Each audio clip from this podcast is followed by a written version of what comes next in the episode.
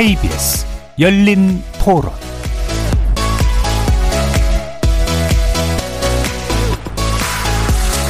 안녕하십니까. KBS 열린 토론 정준희입니다.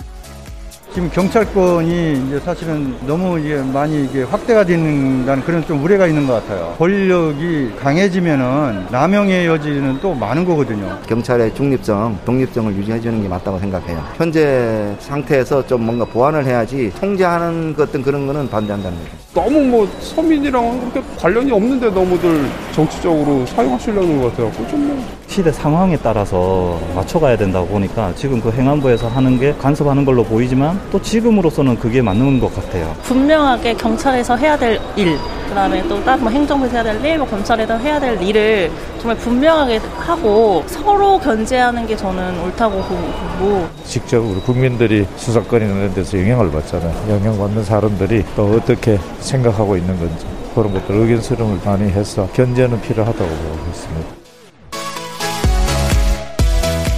거리에서 만나본 시민들의 목소리 어떻게 들으셨습니까?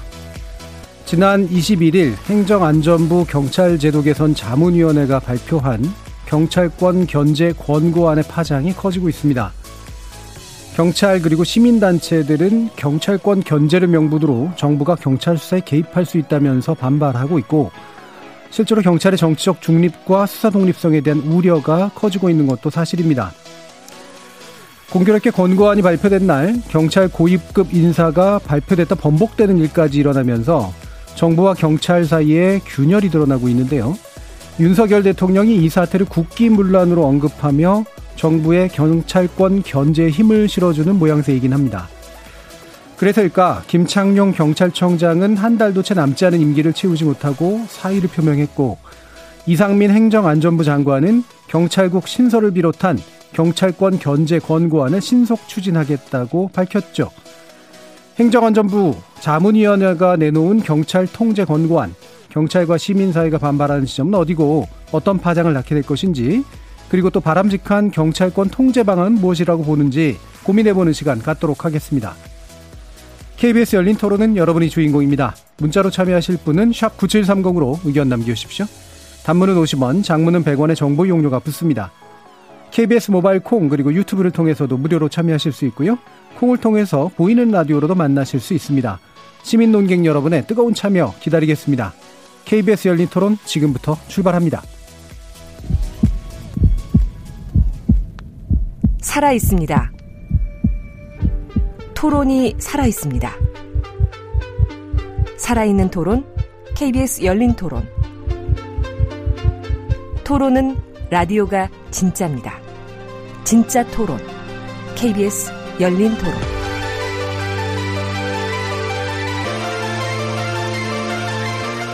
오늘 토론 함께 해주실 네 분의 전문가 소개합니다. 이웅혁 건국대 경찰학과 교수 나오셨습니다. 예, 안녕하십니까. 반갑습니다. 임준태 동국대 경찰사법대학장 자리하셨습니다. 예, 반갑습니다. 장영수 고려대 법학전문대학원 교수 함께 해주셨고요. 예, 안녕하십니까. 홍성걸 국민대 행정학과 교수 나와주셨습니다. 네, 안녕하세요. 자, 경찰의 민주적 운영 관리를 위한 권고안, 경찰 제도 개선 자문이 행안부에서 내놓은 것이죠. 어, 여기에 대해서 평가들이 많이 엇갈리고 있는데요. 어, 핵심은 경찰에 대해서 견제를 민주적으로 이제 하는 것이냐, 아니면 정부가 직접적으로 경찰을 통제하는 그런 수단이 될 것이냐, 전반적인 평가를 먼저 좀 들어보도록 하죠. 먼저 이웅혁 교수님 말씀부터 들어볼까요? 네, 이번 그 행안부 자문위 그 권고안은 과거에 그 내무부 장관, 치안국장, 지방경찰국장, 경찰서장 그리고 지파출소장으로 어, 연결되는 이른바 그 일원화된 명령 체계의 복원이다 이렇게 그 저는 요약을 하고요. 이것으로 인해서 700명 이상의 경찰서장급 이상들이 해바라기 경찰서장, 즉 바꿔 얘기하면 행안부 장관의 그 인사권을 향하는. 그리고 또 중요한 것은 파생적 효과로서 경찰서장이 되고자 하는 전국의 3천여 명 이상의 경정 역시 리더십에 이를테면 경찰청장에 따르기보다는 우회적으로 다른 인사선을 발굴하려고 하는 이 역시 행안부 장관을 바라보는 그런 것으로 변질될 가능성이 있고요. 지금 그 아직 검증되지 않은 뭐 공룡 경찰론이라고 얘기를 하고 있습니다만 이러한 그 공룡 이른바 공룡 경찰론을 통제한다고 하는 명목으로 사실상 공룡 행안부 장관이 될 우려가 사실 크지 않는가. 따라서 지금 이 안을 오히려 에, 기회로 삼아서 즉 바꿔 얘기하면 이 안을 에, 즉시 그 폐지하고 조금 형평적으로 데이터에 근거해서 하드 데이터에 근거해서 정말 시민과 경찰의 접점에서 어떤 현재 문제가 있고 왜 경찰이 이렇게 사실 약해지고 어 적극적인 현장 대응이 어려운지 이 주제로 적극적인 검토 또 여러 전문가들의 의견을 에, 만들어서 시민의 안전에 포커스를 두는 그런 경찰 개혁이 필요하다고 생각해 봤습니다. 네. 자, 그럼 장영수 교수님 말씀도 먼저 들어보죠. 예. 뭐 구체적인 얘기는 우리가 차차 하더라도 일단 가장 기본적인 문제점은 이 검경 수사권 조정 이후에 경찰의 권한은 크게 확대되었고 반면에 이제 검찰의 경찰에 대한 수사 지휘권이나 이런 각종 통제 수단들이 폐지되면서 통제는 약화되었다. 그리고 그로 인해서 경찰권의 오남용에 대한 우려가 커지고 있을 뿐만 아니라 실제로 일선에 있어서는 과거에 비해 가지고 이제 물론 업무의 과정이 있겠습니다만 이 경찰이 옛날 같지 않다. 뭐 여러 가지 이제 좀 버벅거리는 그런 일들이 발생하고 있는데 이걸 그냥 방치하는 게 과연 국민을 위한 것이냐? 저는 물론 여러 가지 우려들이 있는 것을 알고 있지만 이 우려 때문에 아예 손을 대지 마라라고 하는 건 옳지 않은 것이고 결국 합리적인 접점이 무엇인지를 고민해서 찾아야 된다. 그렇게 생각합니다. 예, 합리적 접점이 무엇인지 찾아야 된다. 뭐, 이 구체적인 그 실 내용에 대해서는 뒤에서 이제 쟁점토를 통해서 아마 좀 밝혀주실 것 같고요. 자, 임준태 교수님 말씀 듣겠습니다.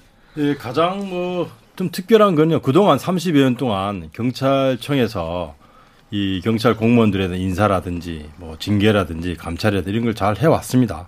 실제 뭐 정권이 바뀌었다 하더라도 갑자기 어, 경찰권이 남용이 돼서 국민적 뭐 공분을 사서 야, 이거 뭐 거대적인 경찰 권력 이제 통제하지 않으면 난리 난다. 이런 식의 어떤 구체적인 정황들은 사실 없습니다. 그러다 보니까 앞으로 물론 예견할 수는 있지만 우리가 어떤 제도를 만드는 것이 일어나지 않은 일까지도 미리 예견해서 공영경찰이 될 것이다. 라고 해서 지금 어 30년 동안 경찰청이 독립되어서 잘 해오던 이런 그 조직의 어떤 문화, 관행 이런 부분들을 일거에 좀 무너뜨린 듯한 그런 과정에서도 정부가 경찰을 적극적으로 통제하려고 하는 그런 분위기가 아닌가 이런 이제 우려들이 있는 것이죠. 그래서 물론 이제 수사권 조정 이후에 경찰의 어떤 그 위상의 변화가 생긴 것은 맞지만 실제 오히려 경찰관들은 업무가 많이 늘어나서 이게 권한이 늘어난 것이 아니라 업무가 늘어났다라고 하는 일선의 많은 그 애로사는 오히려 노정이 되고 있거든요. 그렇다고 한다면 통제라기보다는 이런 업무 환경들을 좀 개선하기 위한 그야말로 지원하기 위해서 행정안전부가 이런 이제 발상을 냈다라고 한다면 오히려 설득력이 있을 텐데 음. 지금의 가장 큰 그 이슈들은 오히려 경찰 고위 간부라든지 또 경찰청에 대한 어떤 인사, 이 감찰 이런 걸 통해서 옥죄는 듯한 그런 인상들을 갖고 있기 때문에 오히려 새로운 정부가 이 검찰 개혁 이후에 경찰권에 대한 어떤 새로운 장악 이런 오해를 사고 있다라고 저는 평가를 하고 싶습니다. 예. 음. 자, 홍성규 교수님 말씀까지 들어볼게요. 네, 저는 사실 이게 왜 문제가 되는지 그 이해를 잘 할 수가 없었어요. 사실 이 얘기를 처음 들으면서 왜 그런 말씀을 드리냐면요. 경찰이 과거에는 잘 아시다시피 치안본부였지 않습니까? 행안부. 그, 그 당시엔 내무부였죠. 예. 1990년까지 그랬습니다. 그러다가 91년에 경찰청으로 어, 행안부의 외청으로 독립을 했어요. 근데 그 이유는 잘 아시다시피 지방자치단체가 지방자치제가 실시가 되면서 본격적으로 지방자치단체 장한테 지방 경찰들의 임명권이 다 가게 된 거예요. 인사권을 비롯해 가지고 이렇게 되니까 경찰을 경찰청이라고 하는 독립 외청으로 분리시킬 필요가 있었고 그런데 그 동안에 아까 말씀하신 것처럼 아, 30여 년 동안 91년부터 30여 년 동안 경찰이 잘해왔다고 말씀을 하셨는데 정말 그런가요? 우리 한번 생각을 해보십시다. 그 동안에 그 경찰에 대한 견제권, 통제권, 민주적 통제권은요 검사에 의한 수사 지휘권이 있었고요. 그 다음에 민정수석실에 의해서 치안비서관이 거기 있었어요. 그리고 경찰에서 파견을 내보냈죠. 그래서 청와대가 사실상 어, 경찰을 직접적으로 통제를 했어요. 그게 과연 민주적 통제였습니까? 우리 잘 아시잖아요. 울산 경찰 울산의 그 지난번 지방선거 제7회 지방선거에서 울산의 어 그 선거 개입 사건도 지금 황운하 의원이 그 당시에 울산 경찰청장이었잖아요. 그리고 그 그것이 지금 그 개입이 돼 가지고 지금 그 개입 개입 의혹이 재판이 진행 중 아닙니까? 사실상 경찰권의 오남용이 훨씬 더 심각해졌습니다. 그런데 장영수 교수님 말씀처럼 지금 검경 수사권 조정했지요. 6대 특별 범죄에서 2대 범죄로 또 더 줄어들었죠. 앞으로 연말이 지나면 그것마저도 모든 수사권이 경찰로 갑니다. 향후 2024년인가 5년이 되면 대공수사권마저도 경찰에 갑니다. 그런데 사실상 정부 조직법과 경찰청법과 이걸 모두 종합해 보면 행정안전부 장관이 행사해야 될 민주적 통제권을 그동안에 검찰과 민정수석실에서 행해 온 거예요. 그거를 정상화시키는 게 지금 이번 그 이 권고안의 핵심입니다. 그런데 그걸 가지고 자꾸 문제를 삼으니까 저 같은 행정학자가 보기에는 이 여러 가지 법령이나 아, 지금까지의 모든 그 정부 조직법상의 기본 원리를 볼 때 이건 지극히 당연한 민주적 통제권의 확립인 것이지 이게 왜 문제가 될까 이런 생각이 드는 겁니다. 예, 자세한 내용 다시 말씀드립니다. 예. 일단 핵심은 비대해진 경찰, 공룡 경찰이라는 인식과 그 반대편에서는 근데 그러다가 행안부가 비대해진다. 공룡이 된다라고 하는 그런 인식의 이제 충돌이 일단 있는데요. 그 매개체 중에 하나가 방금 언급된 이 경찰국 신설에 관련된 문제입니다. 자, 이 부분에 대해서 임준태 교수님 말씀 먼저 좀 들어볼게요. 없던 이제 조직을 만들어서 예를 들면 그 당시에 우리가 이제 과거에 내무부 치안국 시절 같은 것을 이제 연상시켜서 소위 말해서 이제 경찰청장이 소위 말해서 행정안전부 직속기관화 될 수 있는 그런 우려성이 있는 거죠. 왜냐하면 이제 국이 되면 거기에 뭐 국장급 정도 되면 결국 행정안전부 장관의 메신저 역할을 해야 되고 또 일거수 일투족이 그 국장을 통해서 경찰 행정의 어떤 상당한 부분에 대해서 직관대표 관여를 하게 됩니다. 물론 뭐 이제 조정 통제 견제라는 것이 어 좋은 의미로 쓸 수 있지만 하물며 어 장관이 국장을 통해서 경찰청의 중요한 인사라든지 또 정책 뭐 이런 것까지 직접 관여할 수 있는 여지는 이제 상당히 커지는 것이죠. 지금 현재 제도라면 행정안전부 장관이 그런 여지는 상당히 적습니다. 물론 이제 아까 말씀 이제 뭐 민정수석실이나 네. 치안 비서관실을 통해서 청와대가 어, 경찰을 직접 통제했다 하는 것도 뭐 과연 어 저는 가능했다라고 보지만 궁극적으로 경찰청장은 대통령이 임명하는 겁니다. 사실은 우리가 저 윤석열 대표 어 저 대통령께서 후보자 시절에 이 검찰총장은 법무부 장관의 부하가 아닙니다.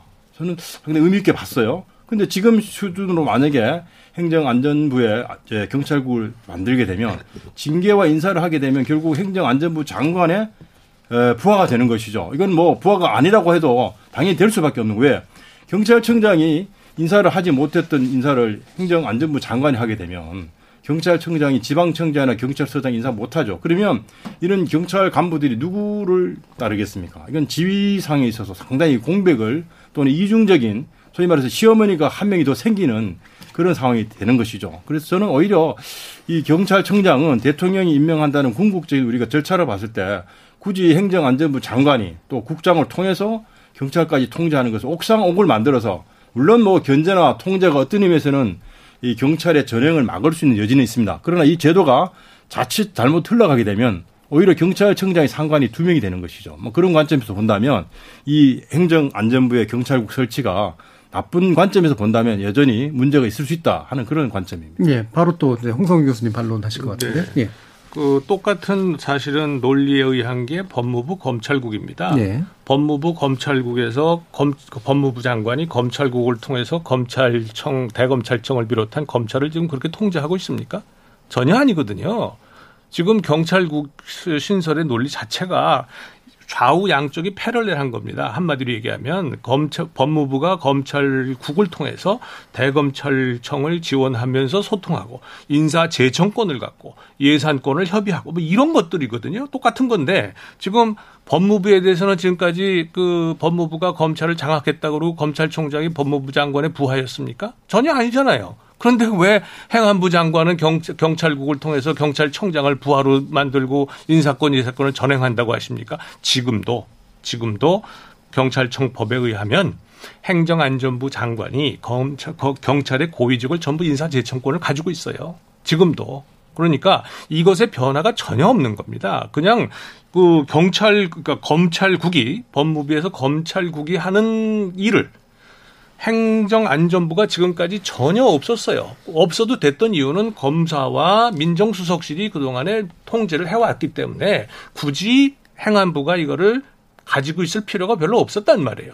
그런데 똑같이 검찰총장도 대통령이 임명하고요. 또 경찰청장도 대통령이 임명하는 겁니다. 구조가 예. 똑같아요. 예. 그런데 예. 거기다가 이 경찰국을 만들면 마치 시어머니가 더 하나 더 생긴다 이렇게 말씀하시는데 지금 경찰은 시어머니가 없어졌어요. 그래서 국민의 권리와 이익을 보호하기 위해서 반드시 지금 시어머니가 필요한 그런 상태입니다. 자, 이 부분에 있어서 법률적인 문제도 좀 일단 나섭니다. 예, 시행령 정치다 아니다. 어, 이건 법이 규정하는 범위 안에서 이루어지는 일이다. 근데 법의 취지는 그렇지가 않다. 이제 이런 식의 법적 논쟁도 있으니까 법적 부분으로 일단 또 풀어보죠. 이웅혁 교수님. 네, 그 법적 부분, 뭐 세세한 그 부분보다도 이 사안이 지금 가장 문제가 되는 이유는 아주 더 커다란 데 있습니다. 그것은 바로 이제 그 헌법 정신에 사실 반한다고 하는 걸로 저는 생각이 드는데요. 그 왜, 왜 그러냐면 그 1960년 6월 15일 날 75조로 경찰 중립화라고 하는 제도적 보장이 헌법에 있었고 뿐만이 아니고 법으로 역시 보존을 해야 된다라고 천명을 했던 거죠. 그것이 이제 헌법 조항에 있었던 것이 경찰 중립화의 가치였다. 다만 뭐 1년 남짓 안 되는 상황에서 이 조항 자체가 자체가 그 삭제가 되었지만 그렇다고 해도 이 제2공화국 헌법의 이 경찰 중립화 이 가치와 사실은 이제 그를 통해서 중앙선거관리위원회가 이 생기게 된 규정이 되었습니다. 그럼 이 얘기는 경찰 중립화는 중요한 헌법 가치임을 선언한 것이고 또 그 4.19 혁명의 아들로서 4.19 혁명의 정신인으로서 이 경찰 중립화가 여전히 있었지만 1년 안에 불행하게도 그 조항이 삭제가 되었지만 지금 현행 헌법 전문에 보면 여전히 대한민국은 4.19 민주 이념의 가치를 계승했다. 이렇게 본다라고 한다면 역시 이 중요한 경찰 중립화는 헌법적 가치인 것이 가장 큰 예, 저는 이슈라고 생각이 되고요. 예, 화두라고 생각이 되고 그것에 이제 반해서 지금 여러 가지 예, 예를 들면 그 인사 관련된 법에 예를 들면 그 어, 정부 조직법에서부터 각종 그 공무원 관련된 그 법에 예를 들면 또 헌법 사항이 또 하나가 있는 거죠. 그 75조인가요? 95조인가? 예를 들면 그 행정각부의 이른바 그 시행령 자체가 그 모법의 취지에 반해서 만들어지게 된다고 한다면 그래서 근본적인 위임 입법의 일탈의 한계를 훨씬 뛰어넘는 그래서 그 시행령에 일정 한계가 있는데 지금 여러 가지 지금 어 예를 들면 치안 관련된 소관 업무는 그 국가공무원법 행자부 장관의 16가지 사항에서 의도적으로 입법적 결단으로 1991년도에 제외를 시켰음에도 다른 일반적 조항으로서 그것도 역시 지금 포섭이 될 수 있다라고 시행령으로 접근을 한다라고 하면 헌법에서 제안한 위임 입법의 한계 또 모법의 시행령에 관해서는 파생적 효과임에도 오히려 그 본말이 그 어, 전도될 수 있는 즉 그 꼬리가 몸통을 흔들게 되는 이와 같은 그 법치 인사 행정에도 이제 반하게 되는 이런 그 문제이기 때문에 그 왜냐 간단히 요약하게 되면 행안부 장관의 소관 사무에 치안 사무가 포함되어 있지 않은데 그에 근거해서 감사권도 행사한다. 그에 근거해서 어, 인사권도 행사한다. 이 자체가 계속 문제가 되는 것이고 그렇다고 해서 경찰이 통제를 안 받아야 된다는 것이 아닙니다. 경찰의 통제는 행안부 장관, 정치인 장관에 의해서 통제를 하라고 하는 것이 아니고 국가경찰위원회에서 행안부 장관 대신 이 통제를 하라고 하는 것이 과거 수십 년 동안의 역사적 결론이고 방징이기 때문에 그런데 그 법 취지를 1991년 이후에 행안부 장관들께서 이 사항을 몰라서 안 했겠느냐? 아니면 법의 전반적인 한 목적적 해석을 해보면 그 치안 이 사무 자체가 행안부 장관의 그 소관 사무가 아니기 때문에 예. 그에 근거한 아 인사 제 인사권, 감사권 지금 행안부에서 하고 있는 것은 이것에 반한다. 이 사항은 국가경찰위원회에서 할 사항이다라고 예. 생각됩니다. 예, 뭐 헌법 전문에서 뭔가를 가져오시긴 했습니다만 일단 두 가지 논의를 하셨어요. 그러니까 4.19 취지가 헌법적으로 반영됐어야 된다라고 하는 거고 또 한 가지는 헌법이라기보다는 뭐 상식이니까 근데 9.1년 이후에 만들어진 그 법령이라고 하는 것이 현재 시행령과 반한다라고 하는 두 가지의 부분에 장영수 교수님 말씀 들어보겠습니다. 일단 제2공화국에서의 문제는 사실 3.15 부정선거 4.19 혁명이 있을 때 경찰이 시민들에게 발포했습니다. 음. 그리고 이런 일이 재발되지 않도록 하자라는 것이었었거든요. 그리고 그런 맥락에 있어서 어떤 경찰의 정치적 중립 내지는 수사의 공정 여기에 반대하는 사람 아무도 없을 겁니다. 지금 현재 뭐 행안부 장관이든 혹은 윤석열 정부 자체에 대해서 이러려고 이거 개혁하는 것이냐라고 묻는다면 절대 아니라고 하겠죠. 이걸 문제 삼는 것은 오히려 포인트를 좀 벗어난 것으로 보이고요. 구체적인 문제로 들어가가지고 그럼 과연 그것이 헌법 제75조 위반 내지는 법치주의 위반 이런 얘기들이 나오는데 이 부분에 대해서는 일단 정부 부처 내에 국을 경찰국이라고 하는 국을 하나 신설하는 것이 입법 사항이냐 법률로 꼭 정해야 되는 사항이냐 그건 아닙니다. 지금 정부 조직법을 보더라도 청단이 여기까지를 갖다 이제 법에서 정하고 있지 국 단위까지 정하고 있지는 않거든요. 이걸 국을 하나 만들 때마다 변경하거나 폐지할 때마다 법률을 일일이 다 고쳐야 된다. 현실적으로 맞지 않는 얘기입니다.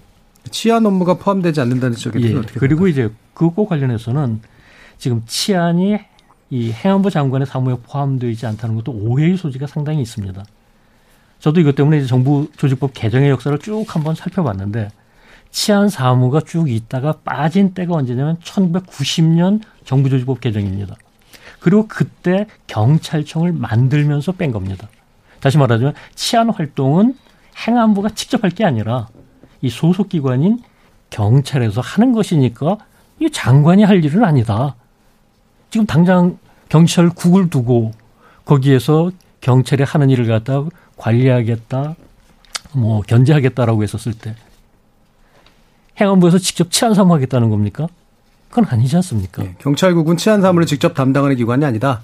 아, 그렇죠. 예. 결국 경찰이 담당하고 이걸 제대로 하는지를 관리 통제하는 것이지 치안 사무 자체를 갖다가 직접 할 이유는 없는 겁니다. 그리고 현행 정부조직법을 보더라도 어찌됐건 이 경찰청이나 혹은 소방청이나 이런 것들이 이 행안부 소속하에 외청으로 있으니까 여기에 대해 가지고 이를 포괄하는 안전이나 재난 같은 것을 행안부가 담당하는 것으로 이렇게 이제 넓은 개념으로 바꿔놓은 것이거든요. 예. 그렇기 때문에 이 치안이라는 용어가 없기 때문에 경찰국 신설이 안 된다. 이건 저는 무리한 해석이라고 봅니다. 예. 요건 더 의견을 좀 더 들어봤으면 좋겠네요. 예, 사실 뭐 1974년에 우리가 이제 민방위 본부가 생기면서 소방이 이제 그 내무부에서 빠져나갔거든요. 소위 말했던 치안 본부에서 예, 민방위 본부하고 이 소방이 빠져나가면서 이 경찰과 원래 같이 있었던 조직입니다. 네. 해경도 96년도 이제 또 해양 수산부 넘어갔거든요. 사실 우리나라의 이제 행정안전부는 이 옛날에 그 총무처 기능까지 이제 하게 된 것이죠. 사실 이 독일이나 프랑스처럼 내무부 장관이 치안이라든지 테러라든지 안전이라든지 국경 통제까지 맡고 있는 확실한 나라 있습니다. 그런 경우는 뭐, 나, 저, 사르코지 그 내무부 장관, 그 전에 이제 대통령을 하셨잖아요, 최근에. 그러니까 영국이나 어, 프랑스나 독일처럼 내무부 장관이 치안 문제에 대해서 장관이 일차적인 책임을 갖고 있습니다, 사람들은. 국회 나가서 테러 문제에 대해서도 직접 어, 의원들의 질문 답변할 정도입니다. 근데 우리는 예, 소방과 또 경찰과 해경을 이렇게 각각 서로 다른 부서로 사실 소방도 최근에 이제 국가 경찰이 된 것 아니겠습니까? 그런 관점에서 본다면 한국의 행정안전부는 아직도 이 안전 업무에 대해서는 사실은 어떻게 보면 소방과 해경과 경찰을 직접 지휘할 수 있는 그런 수준은 아니었습니다. 앞으로 향후에 저는 뭐 이번에 논의가 됐으니까 차라리 이 세 개 부서가 원래대로 이 행정안전부가 아니라 완전히 안전부 또는 치안부로 된다라고 한다면 뭐 이거 지금 경찰국 설치가 문제가 아닙니다. 오히려 소방과 해경과 육경을 통할하는 이 안전을 총괄하는 어떤 그 장관으로서 역할을 한다면 뭐 이런 지금 그 시도가 저는 적절하다고 봅니다. 그러나 음. 지금 그 기관이 서로 어, 독자적인 영역들을 갖고 있습니다. 그렇다고 한다면 여전히 이 행정안전부의 장관의 역할은 지금보다 확대되려면 오히려 그 행- 정부 조직법이라든지 상위법이 좀 더 개정이 돼서 명실상부하게 경찰과 소방과 해경을 지휘할 수 있는 그런 부서로 거듭나면 돼요. 이게 사실 윤석열 어, 대통령의 후보 시절에 이런 얘기 좀 있었거든요. 특히 또 경찰 부서의 그 책임자를 장관급으로 격상시킨다 이런 표현을 썼는데 차제에 행정안전부 장관이 지휘하는 것이 아니라 경찰청 장관을 만들면 돼요. 그러면 경찰청 고위 책임자가 지금 치안에 대한 책임을 맡게 되는 거거든요. 이제 그런 공약사항은 이행하지 않고 오로지 국으로 어, 경찰을 지휘하겠다 하는 것은 저는 근데 조금 이 공약 사항하고도 빗나가서 그런데 좀그 부분에는 약간의 예, 오해가 있습니다. 있으신 것 같습니다. 지금 현재 검찰총장이 장관급이거든요. 하지만 법무부 장관 산하의 외청의 장이고 그렇기 때문에 이제 윤석열 대통령께서 후보 시절에 얘기했었던 건 검찰총장과 동급으로 지금 현재 경찰청장은 장관급이 아닙니다. 예, 그걸 이제 장관급으로 격상시키겠다라는 취지지 이 경찰을 독립 부처로 그런 의미는 아닌 것으로 합니다. 제가 조금만 좀 예, 홍성근 교수님. 좀 해야 될 예. 것 같아요. 이게 그 굉장히 오해를 하고 계시는 것 같아요. 헌법 제 95조에 행정각부의 장이 소관 업무에 대해서 법률이나 대통령령의 위임 또는 직권으로 불용을 발할 수가 있어요. 그죠? 그건 뭐다 아실 겁니다. 근데 정부 조직법에서는 정부 조직법 조직관은 일반 사항을 규정을 하고 있는데 거기에 행안부도 소속 청에 대한 지휘 감독권을 가져요. 그대로 갖고 있습니다. 자, 그런데 경찰청 우리가 보통 경찰청법이라고 하는 거기에서는 행자부 장관에게 경찰청장에 대한 임명 제청권, 국가경찰위원회 위원 제청권, 국가경찰위원회 안건 부의권 또 국가경찰위원회 심의 의결에 관한 제의 요구권까지 행안부 장관이 모두 갖고 있어요. 그러니까 경찰 공무원법은 또 거기다가 행안부 장관에게 총경 이상의 경찰 공무원 제저, 저, 제청권, 또 경무관 이상의 강등 및 정직 뭐 이런 그 징계에 관한 사항도 요구하고 요구할 수 있게 돼 있어요. 자, 이렇게 포괄적으로 경찰의 고위 간부에 대한 인사권이나 징계권, 감찰권을 포괄적으로 경찰청 법이 행안부 장관에게 지금 위탁을 하고 위임을 하고 있는 겁니다. 거기에 지금 정부조직법 34조가 행정안전부에 관한 그 어, 내용인데요. 소관사무를 제1항에서 나열하고, 나열하고 있는데 거기에서 지금 말씀하신 것처럼 치안이라고 하는 두 글자가 빠져 있어요. 그건 아까 말씀하신 것처럼 91년도에 개정하면서 이렇게 된 겁니다. 그런데 대신에요. 5항은 경찰청, 7항은 소방청의 설치 근거를 거기다 제시하면서 행정안전부의 조직에 대해서 얘기를 하면서 소방청과 경찰청에 대한 그 조직 근거를 거기다 제시를 했어요. 그 얘기는 뭘 얘기하는 거냐? 소방청이나 행, 경찰청, 뭐, 해, 저, 아까 얘기했지만 해양 경찰청은 해수부 관할이니까 이 둘은요, 불령을 발할 수가 없어요. 자기 조직에 대한 거를 만들 수가 없어요. 그거 뭘로 어떻게 만들어야 되느냐? 행정안전부 장관이 만들어야 되는 겁니다. 그러니까 이걸 전부 종합적으로 고려하면요.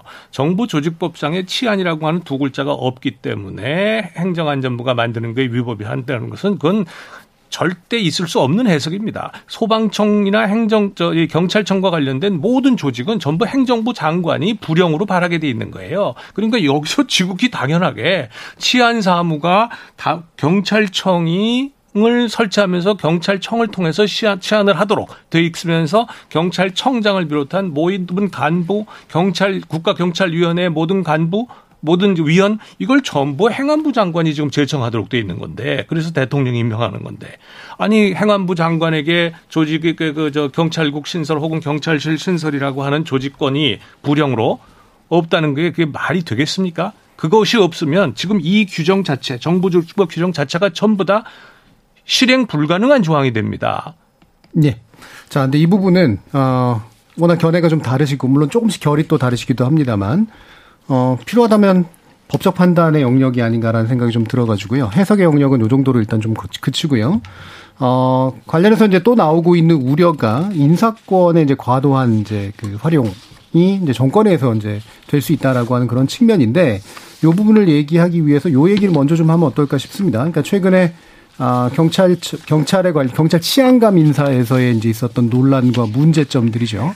이 부분이 또 경찰과 행안부 각각의 또 해명도 굉장히 좀 다르고요. 계속 말도 좀 바뀌는 면도 좀 있고 해서요. 과연 이게 실체는 뭐냐에 대해서 얘기해 주시면서 이것이 이제 인사에 관련된 문제와 어떻게 좀 연동될 수 있는가에 대한 이야기를 좀 여쭙고 싶습니다. 이 부분은 이용혁 교수님 먼저 좀 네, 그. 인사권과 이제 관련된 그 이야기를 조금 나눠서 좀 네. 하고 싶은데요. 일단은 지금 예, 이론화된 명령 체계의 그 과거의 인사권이 그 내무부 장관이 어떻게 예, 문제 있게 예, 활용을 했느냐 이것부터 저는 좀 얘기를 하고 싶은데요. 예. 아까 이제 그 헌법 가치와 관련된 얘기도 합니다만 그 내무부 장관 그 최인규라고 하는 그 분이 예, 치안국장 그 당시 뭐 이강학 씨로 이제 기억을 하는데요. 그 인사권을 그 이제 활용을 해서 전국 경찰 그 서장들을 특정 시기에 예, 내무장관실에 불러서 어, 면담을 해서 정치적인 그 목적을 강요 아닌 강요를 하게 예, 이르렀습니다. 뿐만이 그 아니고 인사권을 역시 그 활용을 해서 영거지 중심으로 경찰서장의 인사 배치를 그 했던 것이죠. 이렇게 내무부 장관의 인사권, 내무부 장관의 그 감찰권 이것이 문제가 되었던 이런 그 역사적 이유 때문에 사실은 외청으로 1991년에 예, 독립을 하게 되었던 것이고 국가경찰위원회에서 중립적이고 제3자적인 그런 아, 통제가 필요하다. 그것이 사실은 이제 인사의 기본적인 모습으로 봐야 될 것 같고요. 그 다음에 행안부 장관이 경찰 인사와 관련돼서 에, 갖고 있는 에, 권한은 법에 찾아보면 한 네 가지 정도입니다. 그런데 구체적인 사항을 가만히 그 들여다보게 되면 그 경찰 공무원법과 경찰법에 의하면 전제가 총경 이상의 그 인사권에 있어서는 경찰청장이 추천을 하는 것을 기본 요건으로 하고 있습니다. 그런데 지금 행안부에서 그 권고한 것은 이 경찰청장의 추천권 자체를 사실상 무력화시키는 거죠. 왜냐? 행안부 장관이 그 추천 인사위원회를 만든다고 하니까. 자, 두 번째. 그 경찰청장의 이 경우는 그 절차가 물론 이제 행안부 장관이 임명 제청권을 갖고 있습니다. 그런데 그 전제되는 것이 국가경찰위원회의 동의를 받아 그러니까 동의를 전제로 해서 그 다음 절차가 임명 제청권인데 지금 그 어, 나온 안은 이 국가경찰위원회 동의권 자체도 사실은 예, 무력화시키는 이런 것이 지금 노정이 되는 것이죠. 그런 그 맥락에서 그 보게 된다면 만에 하나 지금 지금 이거 인사권과 관련돼서 만약에 그 지금 현재 국가경찰위원회 입장은 행안부 자문 안에 대해서 반대하는 입장인 것 같습니다. 그런데 지금까지 한 번도 동의권에 대해서 비토를 내는 기동의권을 행사한 적이 없습니다. 그런데 만에 하나 국가경찰위원회가 신임 경찰청장 지명자에 대해서 비동의권을 행사한 경우 그러면 지금 그 행안부 안에 의하면 이걸 그 무시하고 그대로 진행할 수 있는 이런 여지가 있는데 예. 그러면 이것은 그 경찰 공무원법, 경찰법에 명시되어 있는 이 절차적 조항을 완전히 흠결로 이제 만들게 그 되기 때문에 또는 만약에 그 비동의를 한 경우 아마 법에 의하면 행안부 장관이 다시 제의하는 이런 것을 할 수는 있겠죠. 그럼 또 다시 이제 동의를 하지 않는다고 한다면 상당 기간 신임 경찰청장의 부재가 예상되는 이런 문제가 있고요.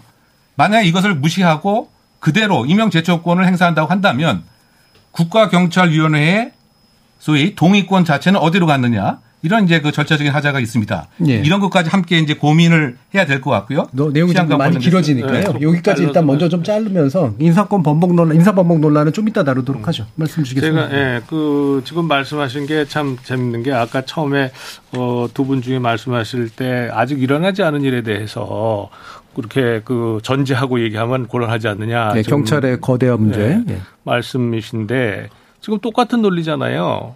지금 일어나지 않는 경찰청장 임명 문제와 어, 경찰위원회의 동의권에 관한 문제를 지금 말씀하시고 있잖아요. 그렇죠?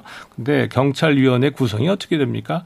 비상임 저 위원장하고요. 그다음에 그 상임 그 위원 하나 있고 나머지 다섯 명이 있지 않습니까? 그 누가 임명합니까? 대통령이 다 임명합니다. 사실상 지금 현재 있는 경찰위원회 만약에 그 두 분께서 지금 현재 있는 경찰위원회가 이게 독립성이 부족하다. 그러니까 그 대통령이 마음대로 임명할 것이 아니라 뭔가 여야의 뭐 분배를 한다든지 뭐 이렇게 해서 경찰위원회가 실질적인 견제권을 행사할 수 있도록 이렇게 하는 것이 좋겠다라고 한다면 저는 오히려 동의를 하겠어요. 네. 근데 그게 아닌 상황에서 사실상 경찰위원회의 동의라고 지금까지 아까 말씀하신 것처럼 단 한 번도 반대한 적이 없습니다. 경찰청장 임명하는데 왜 그랬을까요? 아니 똑같은 정권이 똑같이 임명하는데 거기서 반대할 이유가 어디 있습니까? 그거잖아요. 지금 문제는 지금 상황에서 그 이 정권이 바뀌었는데 경찰위원들은 그대로입니다. 그렇잖아요. 어, 그래서 뭐 부동의할 수도 있겠죠. 그런 경우가 나올 수도 있겠죠. 그럼 뭐 재입건 요구할 수도 있는 거고, 뭐 이런 상황이 발생할 수는 있습니다. 그렇지만 그, 근본적으로 지금 현재의 경찰위원회가 민주적 통제나 견제 역할을 할 수 없다는 것에 대해서 여러분들 너무나 잘 아시잖아요. 오히려, 오히려 경찰위원회 조직이라든가 구성원을 바꿔가지고 어떻게 뭐 견제나 민주적 통제 기능을 높이자라고 제안을 한다면 그거는 논의해 볼 수 있어요. 그리고 또 하나 지금 이 안은 우리가 얘기하고 있는 이 안은요 자문위원회가 권고안으로 내놓은 겁니다. 그러니까 여기서부터 우리가 얘기를 하고 뭔가 부족한 게 있으면 보완할 수도 있는 거고 뭐 그 새로운 안이 있으면 더 나은 방식이 있으면 국민과 국민의 권리와 이익을 보호하기 위해서 그렇다면 그걸 내놓고도 우리가 공개적으로 얘기할 수 있는 것인데. 예. 무조건 이거는 안 됩니다. 경찰청에 대한 통제는 안 됩니다. 이건 곤란하잖아요. 예. 지금 말씀하시는 게 꼭 그 얘기란 말이에요. 아니, 그 얘기가 전혀 아니죠. 네, 제도적 대안에 관련해서는 네. 2부에서 예, 좀더 얘기를 하도록 하고요. 지금 오해가 예. 있으셔서 그래서 국가경찰위원회의 실효화가 필요한 것이지 지금 그것은 법 개정이 필요한 상황입니다. 아, 지금 현재 음. 그 의원 입법으로 세 가지가 이제 올라가 있는 이런 상태인데 음. 이것을 그 무리하게 행정 소위 말해서 행정부의 시행령으로 이 국가경찰위원회 그 법 개정을 가능함에도 불구하고 이렇게 시도를 하는 네. 것 자체가 사실은 문제가 될 수 있는 것인데 왜냐 국가경찰위원회의 통제가 필요함에도 불구하고 왜 행안부 장관이 이렇게 신속하고 급속하게 행안부 장관 취임식도 하기 전에 자문위원회를 소집을 해서 불과 한 달 만에 외국 같으면 적어도 3년 이상이 소요될 것을 무슨 목적으로 이렇게 예, 시행을 하려고 하는 그 의도가 과연 무엇이고 검, 이것이 검찰, 설득이 있겠느냐 예, 형사소송법 이런 거죠. 검찰청법 개정할 때 23일 만에 했습니다.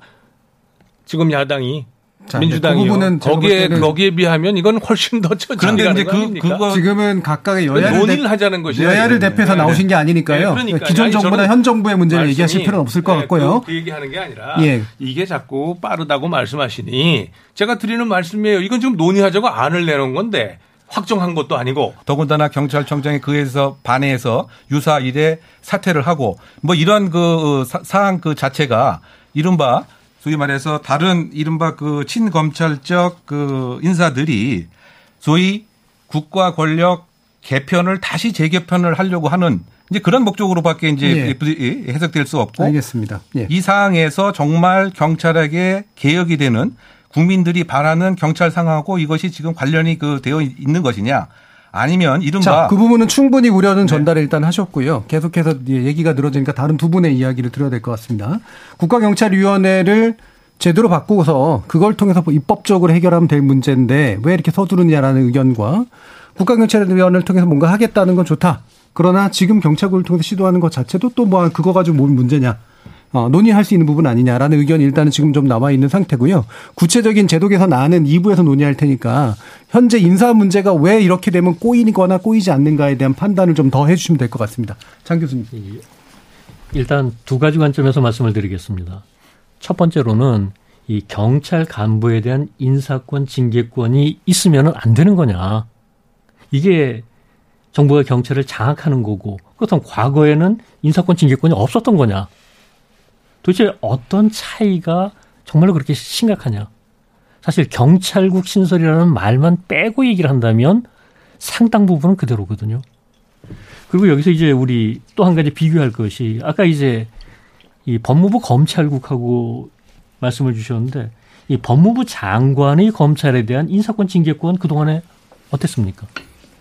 실제로 검찰총장에 대해서까지 징계 회부하고 그러지 않았습니까? 징계권, 인사권이 없는 정부라면 또 어떻습니까? 대한 통제를 완전히 손 놓는 것이 되고 경찰권 오남용에 대해서 통제가 불가능한 이런 것이 되어버릴 겁니다. 결국 문제의 핵심은 자꾸 인사권이나 징계권 그 자체가 혹은 경찰국 신설 그 자체가 아니라 경찰 수사에 대해서 정치권이 개입을 한다든지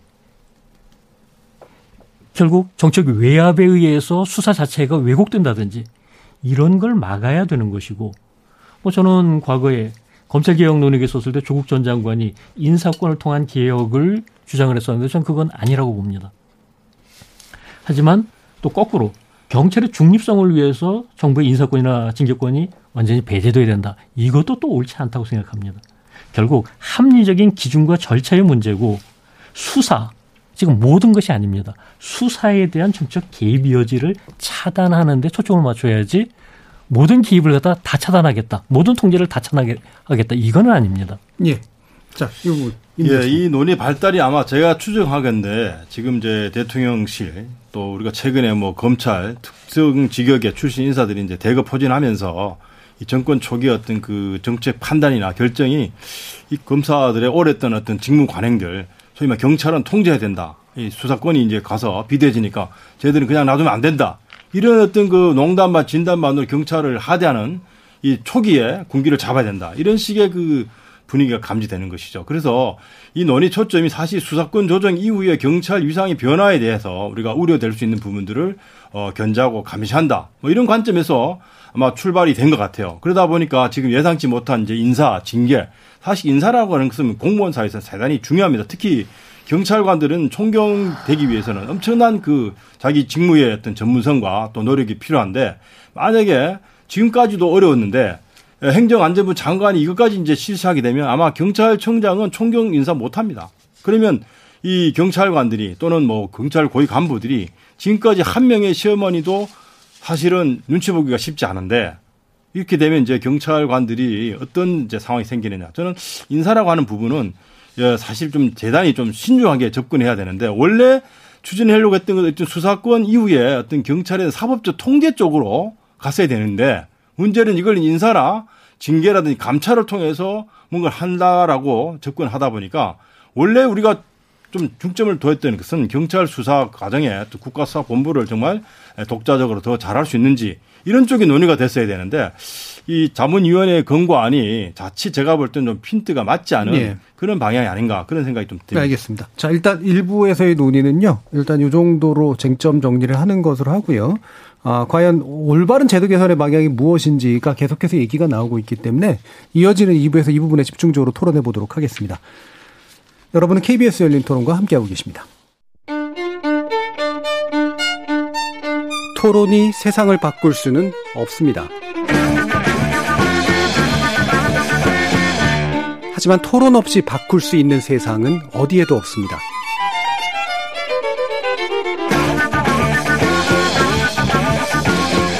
세상의 선한 변화를 갈망하는 당신.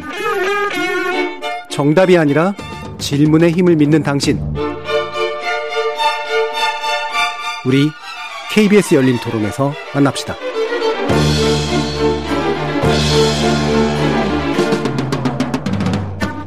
KBS 열린 토론 경찰국 설치 문제를 비롯한 경찰권 통제 논란에 대해서 얘기 나누고 있는데요.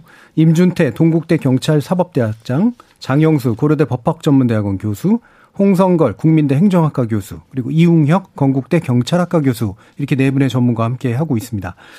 자, 쟁점으로 들어가면 뭐 사실 검찰 정부에 대한 경찰의 불안감 또는 뭐 시민들의 불안감 이런 것들도 물론 이제 배경에 깔려 있는 거기도 하고 그런 오해도 좀 존재하는 오해가 될 만한 소지도 존재하는 것 같습니다만 결국 핵심은 아까 임 교수님도 말씀 주셨듯이 검경 수사권 조정 이후에 자칫 비대해질 수 있는 검찰 권의 문제 그리고 검찰 수사에 대한 인권적 어떤 방향성의 문제 이런 것들을 이제 논의하는 것이 만약에 기초라고 한다면 제대로 된 이제 경찰에 대한 민주적 통제 내지 민족 관리 방안이 무엇이냐 이 부분일 것 같아요. 그리고 아까도 이제 국가경찰위원회에 대한 이야기들은 뭐 상당 부분 또 비슷하게 나오신 측면들도 좀 있어서 이 방향성에 대해서는 그럼 어떻게 보시는지 홍성경 교수님 먼저 좀 말씀해 주시죠. 음, 그 경찰청 법에 총경 이상의 그 경찰 간부에 대해서 행정안전부 장관이 인사 제청권이 있어요. 그러니까 그 얘기는 뭐냐면 뭐 초안을 경찰청에서 만들고 막 이렇게 하죠. 그것을 행정안전부에서 직접 초안 만들고 이런 일은 안 합니다. 마치 검찰에서 똑같이 하는 것처럼 그리고 검그 법무부의 검찰국과 협의를 해가지고 어느 정도 초안을 만들면 그거를 법무부 장관하고 검찰총장이 만나서 협의를 하는 거죠. 물론 그 전에 뭐 민정수석실을 비롯해 가지고 관련된 것이 비공식적으로 개입을 해온 것이 또 네. 사실입니다. 경찰도 사실은 그래 왔어요. 여태까지 그렇게 안 한 게 아니에요. 다만 그냥 그렇게 해서 이제 합의가 되니까 되게 그러면 뭐 소리 소문 없이 그냥 행정 안전부 장관의 재청권이라는 것이 사실상 형식적으로 행사된 것뿐이죠. 그런데 지금 상황은 아, 우리 앞에 다 얘기했지만 이제는 경찰의 모든 수사권이 집중되게 돼 있는데 이 수사 업무와 관련해서 통제할 수 있는 지금 메커니즘이 전혀 없이 된 상태가 돼버린 겁니다. 민정수석실 없어졌죠. 법무 저이 그 검찰의 수사권 없어졌죠. 그러니까 지금 경찰만 동거로 남은 거예요. 그러다 보니까 자 기존에 있는 경찰법 정법에 있는 인사권, 뭐 예산권, 기타 감찰권, 뭐 징계권 이게 다 이미 있는 거예요. 이것을 그 경찰과 협력해서 하려면 법무부 검찰국처럼 뭔가 이것을 행정적으로 조직적으로 뒷받침할 수 있는 지원 조직이 필요해진 겁니다. 그래서 경찰국을 만들린다고 한 건데 그거를 마치 행정안전부 장군이 인사권을 전행한다든가 뭐 이렇게 지금 오해들을 하고 계신 것 같아요. 그러니까 이게 아니니까 지금 그런 위험성을 지적하신 것만으로도 제가 볼 땐 충분한 겁니다. 그리고 보다 더 구체적으로 그러면 행정안전부 장관이 어떻게 인사권이나 징계권을 행사할 것인가. 그래서 지난번에 법무장관 추미애 장관이나 박범계 장관처럼 그런 이상한 징계권, 인사권 행사하지 말고 제대로 법의 취지, 입법 취지에 맞게 이렇게 행사하자. 이렇게 가면 되는 거죠. 그런데 여전히 인사권, 징계권, 감찰권 안에서 이제 검찰에 대한 통제 방안을 주로 얘기를 하시는 것 같은데 아까 국가경찰위원회 차원에 대해서는 어떤 제대로 된 입법 아, 그거는 입법을 해야 되기 때문에요. 예. 그건 어, 정부 조직법 개정 사항입니다. 예. 그러니까 거기 그거에 대해서는 우리가 지금 현재 범위 내에서는 얘기하기가 어려워요. 예, 그거는 뭐 만약에 이 법을 개정한다 그러면 새로운 대안을 제시할 수가 있는 예, 거죠. 그러니까 근데 이분은 현재 범위 안에서만 얘기하는 게 아니라 지금 이제 아까 법안도 나오고 이제 그랬기 때문에 입법적으로 이 문제를 푸는 게 오히려 더 전공법 아니냐라고 하는 주장에 대해서 어떻게 보시는지를 제가 들어보려고 두 가지만 예. 말씀을 드리고 싶습니다. 첫 번째로는 이제 이 국가경찰위원회 자체가 경찰 내부 조직입니다. 경찰법에 의해서 설치되고 결국은 이 행정안전부 장관이 추천해 가지고서 제청해 가지고서 이 구성이 되는 그런 조직이고 뭐 아까 이제 홍 교수님도 말씀하셨지만 이 일곱 명으로 구성되는데 사실 한 사람만이 상임입니다. 그리고 그럴 경우에 있어서의 문제는 뭐 대통령이 임명하는 위원들이기 때문에 정치적 중립이 보장되기 어렵다는 점은 접어두더라도 이 비상임 위원들에 의한 권력 통제의 실효성도 사실 크게 기대하기 어렵습니다.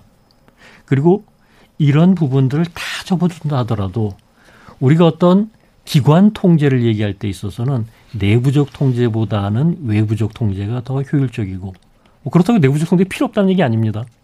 통제라고 하는 것은 다각도로 다양하게 이루어지는 것이 필요하고 권한이 크면 클수록 그렇습니다. 뭐 당장 대통령만 하더라도 뭐 국무의 심이라든지 국무총리나 장관들 소속 장관들의 부서라든지 이 절차적 내부적 통제도 있고 또 다른 한편으로서는 국회의원 통제나 법원 헌법재판소의 통제도 있습니다. 이게 이제 아 국가경찰위원회에 의한 통제가 있으니까 다른 건 필요 없다라는 논리는 그건 타당하지 않다고 보는 겁니다. 결국 그건 그거대로 앞으로 합리화시키고 개선할 필요가 있지만 그 외에 그동안에도 있었던 이 검찰의 수사 지휘권을 통한 통제가 없어진 공백. 이 공백을 채워나갈 수 있는 새로운 외부적 통제는 필요하다.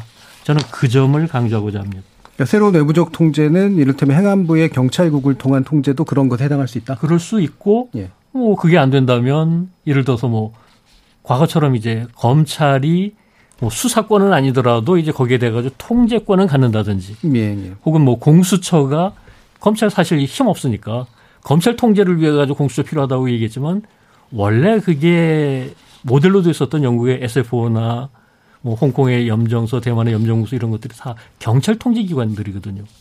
예, 예. 이거 이제 좀 구조 개혁을 통해 가지고 경찰 통제하도록 만들든지 예. 어찌됐건 외부적 통제는 필요하다고 봅니다. 예, 국가경찰위원회를 재편한다고 하더라도 다른 외부적 통제 방안들은 필요하다. 임재택 교수. 예, 지금 조금 제가 뭐 오해가 소지가 산안을 정정하고 넘어가겠습니다. 이그 국가경찰위원회 행정안전부 소속입니다. 그 전에는 경찰청 안에 건물 별도로 쓰다가 경찰청 청사 안에 있으니까 마치 이 경찰위원회가 경찰청 소속인 것처럼 오인이 예. 받아서 최근에 인근 다른 건물을 옮겼습니다. 경찰위원회를. 근데 물론 이제 소상하긴 하지만 문제는 이제 우리가 이제 이 경찰위원회가 사실은 민주적 통제에 사실 적합한 그런 조직인데 그동안 이게 제대로 이제 역할을 못 했거든요. 그러니까 수사와 관련해서 사실 우리가 총점을 둔다면 이 국가수사본부, 이제 우리가 행정경찰과 사법경 상당히 좀 엄격하게 이제 분류해 가는 과정이기 때문에 전 처음부터 이 국가수사본부라든지 경찰의 그 수사에 대한 사법적 통제라든지 사실 행정안전부 장관은 이 수사 전문가는 아니고 물론 이번에 장관 같은 경우는 이제 법률가 출신이지만 예전에 뭐 다른 분들은 대부분 이 법무부 장관하고 검찰총장하고 경찰총장하고 어, 경찰청장과 행정안전부 장관이 2대 2로 대화를 하면요. 이 저 경찰청 청장이 설득을 시켜야 됩니다. 왜? 행정안전부 장관이 법률 전문가가 아니어서. 그러니까 독일이나 이 프랑스 같은 데는 내무부 장관이 상당히 그 입김이 센데 그 사람 다 법률가 출신 대부분입니다. 특히 독일은 그렇습니다. 그래서 어, 이 경찰위원회가 사실 이 사법적 통제까지도 할 수 있는 그런 기구로 만약에 격상을 하고 또 역할을 우리가 좀 제대로 한다면 사실 이런 논란 상당히 수그러들 수 있거든요. 그러니까 행정안전부 장관은 사실 민주적 통제는 아니고 그냥 지휘 통제를 단일로 할 수 있는 그런 사람이에요. 그렇다 보니까 오히려 저는 행정안전부 장관에 의한 일인에 의한 통제보다는 행정안전부 소속의 국가경찰위원회를 좀 더 그 명실상부한 조직으로 좀 탈바꿈하는 그런 노력도 필요한데 물론 그게 입법 사항이다 보니까 지금 아마 윤석열 대통령 정부에서는 입법 사항은 아마 힘들 거예요. 왜?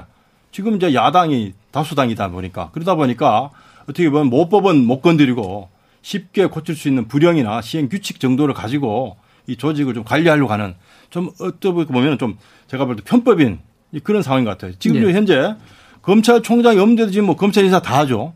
예전에 보면 그래도 경찰청장이 있는 동안 또는 임명이 된 이후에 그 경찰청장이 조직을 통솔하기 위해서 치안감 경무관 인사를 쭉 했는데 이번 정부는 하여튼 뭐 검찰하고 경찰 인사를 보면요. 너무나 지금 이 예전과 다른 패턴을 갖고 있어서 네, 네. 상당히 좀 정상적인 절차는 아닌 것 같다 그런 의구심이 좀 듭니다.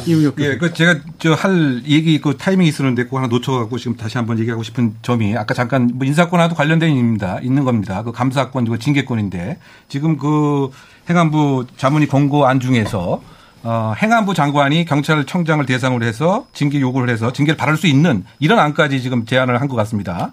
지금 그 관련 법에 그 의하면 이 행안부 장관 역시 이를테면 그 탄핵이라든가 해임 절차를 통해서 징계를 할 수 있는 거죠. 경찰청장도 마찬가지입니다. 경찰 공무원법과 헌법 등에 의하면 그 탄핵이나 해임을 통해서 할 수 있는 것이지 이것을 행안부 장관이 지휘 규칙을 만들어서 경찰청장을 그 징계를 하려고 하는 그 시도 그 자체가 상당히 의문스러운 거죠. 그렇다 본다면 이 목적 그 자체가 다른 통제를 위해서 소위 말해서 아까 제가 말씀드렸던 이론적 명령 체계를 계속 시도하려고 하는 이제 그런 것이 아닌가 그 점을 꼭그 지적을 하고 싶고요. 그 다음에 그 아까 그 말씀하신 것 중에서 마치 지금 이른바 아, 검수완박 때문에 뭐 경찰이 통제로부터 자유로운 조직이 된 것 같은 대단한 오해 그 말씀을 좀 하셨다고 저도 말씀을 드리는데요. 지금 현재 경찰에게 독점적 영장 청구권이 왔습니까? 여전히 검찰이 그 갖고 있습니다. 뿐만이 아니고 시정 조치 요- 요구권, 사건 기록 송부 요구권, 심지어 타청임에도 불구하고 수사와 관련돼서는 경찰청에 대해서 징계까지 요구할 수 있는 거죠. 그죠? 예를 들어서 국민대학교 총장이 고려대학교 총장에게 어떤 교원이 잘못했을 때 징계를 요구할 수 있습니까? 기관이 다른데. 그런데 검찰청은 경찰청 수사와 관련돼서 그와 같이 타청의 에, 지휘자가 타청의 일군을 징계하는 이런 그 구조까지 통제가 저 되어 있는 이런 상태입니다. 또 보안 수사 그 요구권도 있고요. 송치하지 않았을 때 불송치에 대해서 다시 송치를 하는 이런 그 권한도 있고요. 그리고 그 현장에서는 이 오히려 이 이른바 그 검수완박 이후에 재수사 요청이 너무 빈번해져서 과거보다 더 많은 그 통제가 되고 있다. 뭐 이런 그 평가도 계속 나옵니다. 뭐 이런 그 측면에서 봤을 때 기본 전제가 되는 검수완박이기 때문에 통제로부터 자유로워서 일련의 그 행안부에서 얘기하는 자문위의 그 권고안이 그 필요하다. 그런데 왜 거기서 행안부 장관이 나오느냐 이런 그 직접적인 이제 반론을 할 수밖에 예, 없지 않느냐 그래서 그 점을 조금 더 제가 보완드려서 그 세- 보충해서 세 말씀드렸습니다. 가지, 예, 세 가지 말씀을 좀 드려야 되겠어요. 우선 첫째는 경찰청장에 대한 징계권을 행안부 장관이 갖는 거에 대해서 지금 이제 권고안은 그렇게 나왔는데 그 이유는 검찰총장에 대한 징계권 법무장관이 갖고 있잖아요. 이제 법이 있죠. 따로. 아니 그러니까 예, 예. 지금 그거하고 좀 아주 양쪽이 지금 같이 가는 거라니까요. 경찰권과 검찰권에 대한 통제를 같은 수준에서 지금 가야 될 갈- 가야만 국민의 권익을 보호할 수 있다는 점이라서 그런 거고요. 경찰청장은 자기가 징계를 요청하지 않으면 자기가 스스로 징계가 안 되는 지금 상황이란 말이에요. 그러니까 이런 게 이렇게 지금 갈 수밖에 없는 그런 상황이 된, 된 거고요. 그 다음에 아까 지금 말씀하신 데 재수사 요청을 비롯해서 여러 가지가 있는데 그거 경찰청에서 거부하면 거절하면 고만입니다. 수사 종결권까지 갖고 있어요. 지금 수사 종결권을 가지고 경찰이 갖게 된 것 때문에 어떤 일이 많이 벌어지고 있느냐 하면 많은 국민들이 굉장히 억울해합니다.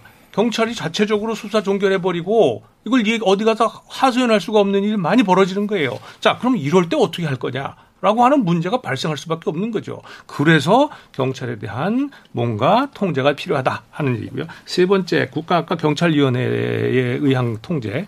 만약에 법을 개정을 한다면 그러면 우리가 일종의 독립규제위원회 같은 걸 생각해 볼 수가 있어요. 그러면 이거는 어, 대통령이 전원 임명하고 있는데 그게 아니라 아까 얘기한 것처럼 입법부, 사법부, 뭐 행정부 뭐 이렇게 나눠서 한다든지 전문 집단이 추천을 한다든지 뭐 이런 임명 절차서부터 해가지고 권한 자체가 완전히 달라져야 됩니다. 그럼 자 이게, 이게 합의제 독립규제위원회가 되는데요. 그러면 이렇게 되면 어떤 문제가 또 발생할 수 있느냐 하면 의사 결정을 하는데 합의제 기관은 굉장히 시간이 길어져요. 그러면 경찰을 그 통제하는 통제 기관이 이게 얼마까지 길어지는 것을 우리가 이걸 그 우리가 국민이 인내할 수 있는가 그것이 국민의 이익인가라고 하는 것도 우리가 재검토를 해야 되거든요. 그래서 저는 만약에 이걸 법을 개정을 한다면 그 독립규제위원회를 실, 어, 이 국무총리실 산하에 신설하면서 뭔가 경찰의 외부 통제 아, 가능성 이거는 한번 가능성과 필요성을 논의해볼 필요가 있다고 봐요. 네. 그런데 지금 권고안에는 그런 건 없, 없으니까 그래서 제가 어, 이런 지금 이 상황에서 우리가 최선 최선을 다해서 할 수 있는 것은 검찰하고 똑같이 경찰국을 신설을 해서 양쪽을 동일한 선상에서 우리가 권력기관에 대한 통제를 하자. 아, 이렇게 하는 것은 저거 보면 국민을 위해서 바람직하다 이렇게 보는 겁니다. 예. 관련돼서 그 수사 종결권 자체가 여전히 사실은 검찰에게 있는 것과 다름이 없는 것이죠. 왜냐하면 재수사를 요청할 수가 있고 또 불송치 결정에 대해서는 여전히 이 사건 자체 서류를 다 보내고 검사가 저 어, 검토를 그 하기 때문에 말이죠. 그리고 그 현장에서 이를테면 이제 국민이 불편을 느낀다. 가장 큰 그 이유는 수사 경찰관의 권한이 이른바 비대해져서 늘어나서 그런 것이 아닙니다.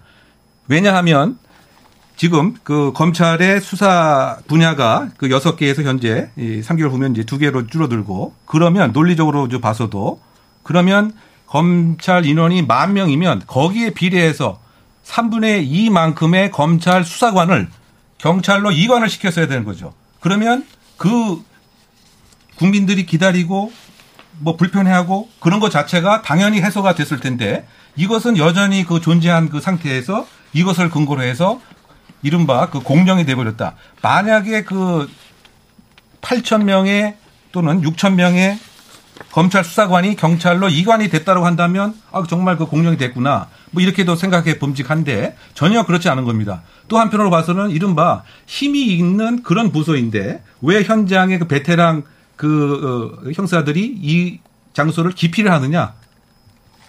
권한이 늘어나 권한이 늘어난 게 아니고 일거리만 업무량만 늘어난 거죠. 예. 아니 그래서 네. 이번 권고안에 사실 굉장히 핵심적인 내용이 뭐냐면요 경찰의 임무 수행 역량을 강화시키는 거예요. 그래서 지금 말씀하신 것처럼 수사 인력도 확충하고 전문성도 개선하고 유능한 수사관도 확보하고 하는 내용이 다 들어가 있어요. 근데 그건 이제 그런데 그 얘기는 거죠. 그러니까. 그 얘기는 아니 그러니까 지금 이번에 네. 권고 안에 들어가 있는데 이 얘기에 대해서는 입도 뻥끗 안 합니다. 지금 지금 말씀하신 그 문제가 있기 때문에 이 여기를 수사의 공정성 강화와 경찰의 그 인프라 확충을 위해서 다양한 제언을 하고 있어요. 이게 권고 아닙니다. 그러면 이 권고 안에 대해서 구체적으로 방식을 어떻게 할 거냐. 지금 말씀하신 것처럼 검찰이 가지고 있는 베테랑 수사 인력을 경찰로 이관한다든가 국가수사본부로 뭐 이런 얘기를 논의할 수 있는 거 아니겠어요? 근데 그걸 근데 논의하지 않지 않았습니까? 자, 그 아니, 그건 권고안이니까. 사실은 이제 행안부와 이제 법무부 장관이 해야 될 것이 그것이고. 자, 두 분만 얘기하는 게 아니라 나머지 두 분도 말씀을 드려야 되기 때문에요. 일단 여기서 끊고요. 어, 사실 뭐 견해 차이가 워낙 좀 다르신 부분도 좀 있고, 근데 동시에 이제 인력 부분이라든가 이렇게 현장에서 경찰 수사가 잘 어려워지고 있는 그런 부분들에 대한 또 여러 가지 다른 논점들도 있으니까 그 부분 일단 빼고 다시 이제 수사권이 그래도 강화가 된 거지 않습니까? 경찰에게. 그렇기 때문에 생긴 우려에 대해서 어떤 식으로 지금과 같은 제한된 방법 말고 어떻게 통제하는 게 바람직하다고 보시는지 임 교수님 말씀 예, 일단 뭐 국가수사본부가 그래도 이번 수사권 조정 과정에서 좀 특별한 조직으로 이제 다시 이제 만들어진 거거든요. 뭐 그런 관점에서 행정경찰과 사법경찰을 구분하고 또 수사경찰이 사실 좀 제가 이제 좀 비교하는 나라가 이제 독일입니다. 독일은 뭐 주마다 좀 차이는 있습니다만 거기는 아예 순경을 뽑지 않은 주가 여섯 개 주입니다. 아예 경찰관을 다 경위급으로 다 뽑습니다. 그러니까 그건 뭐 돈하고 관련이 있기도 하지만 경찰관이 자질을 높이기 위해서 아예 순경급 9급이 아니라 국정원이나 또 경호처처럼 7급으로 전부 다 선발하게 되면 더 우수한 이제 인재들이 경찰에 유입되는 것이죠. 그렇다고 본다면 이 수사 경찰의 어떤 능력이나 어떤 조직의 효율성을 위해서는 지금보다 훨씬 더 색다른 좀 접근이 필요합니다. 단순히 뭐 승진시켜서 일하자 하는 사람을 뽑을 게 아니라 아예 뭐 지금 이제 로스쿨 졸업한 경감들을 아, 대거 영입해서 경찰의 수사 역량까지 본갈 수 있는 그런 조직을 탈바꿈 아마 이번에도 권고안이 그런 경찰의 어떤 그 수사권 조정 이후에 이런 문제점을 좀 개선하게 한 내용들이 좀 더 중점적으로 좀 앞에 좀 중요한 이슈로 나왔더라면 훨씬 좀 설득력이 있었을 때 그 부분은 뒤로 쭉 빠지고요. 기타 뭐 경찰 제도 발전 위원회를 아마 대통령 위원회 구성하자. 앞에 이제 인사 제청 뭐 이런 에, 관리 감독하기, 지휘 통제하기 위한 이런 이제 용어들이 너무 앞 전면에 등장하다 보니까 권관이 원래 의도했던 것이 저는 100% 이해를 할 수는 없지만 네. 상당히 좀 왜곡될 수도 있다. 그렇다고 본다면 적어도 수사권 조정 이후에 경찰 위상에 대한 어떤 그 사법적 또는 행정적 통제가 필요하다. 라고 하는 관점에서 좀 더 구체적으로 에, 권고안들이 좀 냈더라면 지금의 우리가 인사권과 뭐 감독 또 징계 여기에 우리가 매몰되지 않을 예. 수 있건데 좀 아쉬움이 있습니다. 인사권 징계만 지나치게 매몰된 감이 있다. 뭐 네, 의도했던 그렇습니다. 의도하지 않았건 간에. 자, 장영수 교수님 말씀까지 듣죠. 예, 저는 지금 일단 이 경찰국 신설에만 초점을 맞추는 여기에 문제 있다는 점에 전적으로 동의하고요. 그런데 이렇게 된 것이 과연 자문위 의견 때문이냐 아니면 경찰이 거기에 대한 어떤 날선 반응 때문이냐 요 부분도 이제 조금은 생각할 필요가 있다고 생각합니다. 일반 국민들 대부분이 결국 검경 수사권 조정 이후에 물론 검찰 업무량 많이 늘었지만 권한도 늘었고 그 두 가지가 함께 가고 있다고 생각을 합니다. 그런데 이제 일반 국민들이 가장 불편을 느끼는 것은 이 늘어난 업무량에 비해서 단순하게 인력 부족이 아닙니다. 이게 검찰에서 하던 게 이제 법률 전문성을 가지고 처리하는 문제들이 상당히 많았었거든요. 그런데 그걸 경찰에서는 과거 검찰에 넘기면 되는 문제였었는데 이걸 직접 해야 되니까 그 과정에서 지체되고 어려워하고 심지어는 뭐 변호사 이제 선임된 사람에게 변호사 보고 당신 이거 좀 정리해 보시오라고 한다든지 변호사 없는 사람한테는 더 기다리시오 더 기다리시오 하고 자꾸 늦춘다든지 이런 것들에 대한 불만이 터져 나오고 있는 상태거든요. 그리고 그런 문제들을 갖다 어떻게 해결할 것이냐의 문제와 또 한 가지 문제. 지금 제가 아까부터도 이제 계속 문제의 핵심은 한편으로서는 수사에 대한 통제지만 수사에 대한 간섭은 안 된다. 예. 그런데 이게 어떻게 접점을 찾느냐? 예. 그건 결국은 국민들이 어떤 수사 과정에서 여러 가지 불만들이 있고 불신이 생기고 하면 이거 어디인가 하소연을 해야 되는데 예전엔 그걸 검찰이 했습니다. 지금 검찰이 그걸 못 합니다. 그러면 행안부라도 그 역할을 해야 되지 않느냐. 예. 불만을 받아들이고 아 이런 불만이 있으니까 이런 방향에서 해결하시오라고 경찰에 전달하는 역할이라도 해야 됩니다. 음. 하지만 개별 수사에 대해 가지고 이렇게 해라 저렇게 해라 관여하는 것은 그건 지금 검찰에 대해서도 그렇게 못하도록 하고 있었던 건 마찬가지로 지금 경찰법에서도 그렇게 경찰청장조차도 그렇게 못하도록 하고 있지 않습니까? 예. 이런 부분들이 경찰국의 신설로 인해서 흔들리지 않도록 하는 것. 이런 것은 계속 주시해야 되고 조심해야 될 부분이지만 그렇다고 해서 국민들의 불만이 이런 식으로 수사 과정에 나타나는 걸 갖다가 과거 검찰에서 했던 거 지금 못 하고 있는 이런 부분들에 대해서 그냥 방치하자라는 얘기는 음. 어느 누구도 환영할 수 없을 겁니다. 네, 그러니까 불만이나 민원을 해소할 수 있는 별개의 어떤 기구나 제도적 장치들은 필요하다. 그게 그리고 행안부가 그것을- 돼도 좋다. 예, 그것을 경찰에게 전달을 해야죠. 네, 알겠습니다. 자, 오늘 뭐 말씀하실 부분들이 굉장히 많았을 텐데요. 시간이 이제 거의 다 가가지고요. 어, 마무리 발언으로 뭐 핵심 포인트라고 생각되시는 부분이나 아니면 논의의 전개 과정에서 참 이 부분으로 좀 핵심에서 나갔으면 좋겠다라고 제언하고 싶으신 부분이 있으시면은 마지막 1분씩 들어보도록 하겠습니다. 임준태 교수님. 예, 뭐 애초에 이 시발점이 뭐 경찰의 수사권 조정 이후에 어떤 문제점들이 예상이 돼서 아마 행정안전부가 통제나 견제를 하겠다는 의도라면 사실은 고의적인 문제가 아니죠. 수사 일선에 있는 경위, 경감, 경정까지 이 경찰관들의 어떤 그 실력이나 또 처우라든지 수사 시스템 이런 쪽에 뭔가 행정안전부가 지원할 수 있는 어 방향으로 아마 공간이 나왔더라면 이런 오해가 많이 줄었을 텐데 처음부터 고위직 인사, 재청, 뭐 징계 이런 쪽으로 가다 보니까 경찰 전체를 통제하거나 장악하겠다는 의도로 이렇게 비춰지는 오해가 있습니다. 뭐 그런 관점에서 앞으로 남은 기간 어, 자문위원회에서는 좀 더이 권관을 더 다듬어서 정말 실제로될 수 있는 또 지원이 될 수 있고 또 경찰에 도움이 될 수 있는 그런 방향으로 논의가 전개되었으면 좋겠습니다. 예. 자, 홍성건 교수님. 네, 뭐 저도 같은 생각입니다만 애초부터 권고 안에는 한쪽은 그런 그 지휘 통제 감독권 강화, 또 하나는 경찰의 여러 가지 역량 강화를 위한 인프라 구축 뭐 이런 지원 제도 그리고 그 외에 이 제도 발전을 위한 아, 향후의 개선 위원회를 만들어서 계속 논의하자. 이 세 부분으로 돼 있는 거거든요. 그런데 갑자기 이게 나오니까 경찰이 일선 경찰에서 막 반발하고 노이 경찰 그 뭐 노조인가요? 협의인가 여기서 이제 공무원 어, 노조. 예. 지켜 그 직 거기에서 반발을 하고 이러다 보니까 아, 예. 나머지는 다 빠지고 그냥 경찰에 대한 통제권 이것만 지금 부각이 된 측면이 있는 겁니다. 그래서 여러 시청자 여러분들도 오해를 하실 것이 아니라 이거는 하나의 안으로 지금 제시가 된 것이고요. 핵심은 국민의 권익을 어떻게 하면 더 철저하게 보호할 수 있을 것인가 여기에 있는 것이지 경- 경찰이나 혹은 행정안전부의 조직 이기주의는 결코 아니다. 아, 음. 그렇게 봅니다. 네. 이웅혁 교수님. 네, 그 각 나라마다 그 역사적인 그 특징이 있기 때문에 역사적 그 산물로서 일정한 그 법조대가 만들어지는 것 같습니다. 그래서 그 역사적 맥락을 무시할 수는 없는 것이 아닌가 생각이 됩니다. 그래서 그와 같은 입법적 그 결단이 이론화된 명령 체계로 경찰을 지휘 감독하는 것 대신 경찰위원회라고 하는 중립적 가치를 담보할 수 있는 이러한 실효화된 제도를 만들어서 감독하는 것이 바람직하다. 이것은 헌법 가치인데 이것을 시행령으로 우회하려고 하는 시도는 바람직하지 않다. 이런 말씀을 예, 드리고 싶고요. 이른바 그 검수완박과 관련돼서 여러 가지 통제가 필요하다고 하는데 그것은 사법적 통제로 가능한 것이 거기서 왜 행자부 장관의 징계권과 인사권을 통해서 통제하려고 하는 이 시도가 무엇인가 서로 충돌되는 것은 아닌가 이 점을 지- 지적을 하고 싶습니다. 알겠습니다. 마지막으로 장영수 교수님 말씀까지 듣겠습니다. 예, 짧게 말씀드리겠습니다. 결국 문제 해결의 어떤 관점이나 방향 여기 대해서 서로 다양한 입장들이 나왔는데 더 많은 고민이 필요할 것 같습니다. 사실 어느 한쪽에서만 얘기하는 것은 옳지 않습니다. 정부 측은 정부 측대로, 경찰 측은 경찰 측대로 여러 가지 할 말이 있을 것이고 불만도 있을 겁니다. 하지만 자기 입장만 고집하기보다는 주권적인 국민의 입장에서 한 걸음 더 물러서서 조금 더 냉정하게 그리고 진지하게 고민해 주시면 좋겠습니다. 예. 이상입니다. 자, 네 분 말씀 잘 들었는데요. 오늘 열린 토론은 이것으로 모두 토론 마무리하도록 하겠습니다. 오늘 함께 해주신 장영수 교수님, 홍성걸 교수님, 이웅혁 교수님, 그리고 임준태 학장님, 네 분 모두 수고하셨습니다. 감사합니다.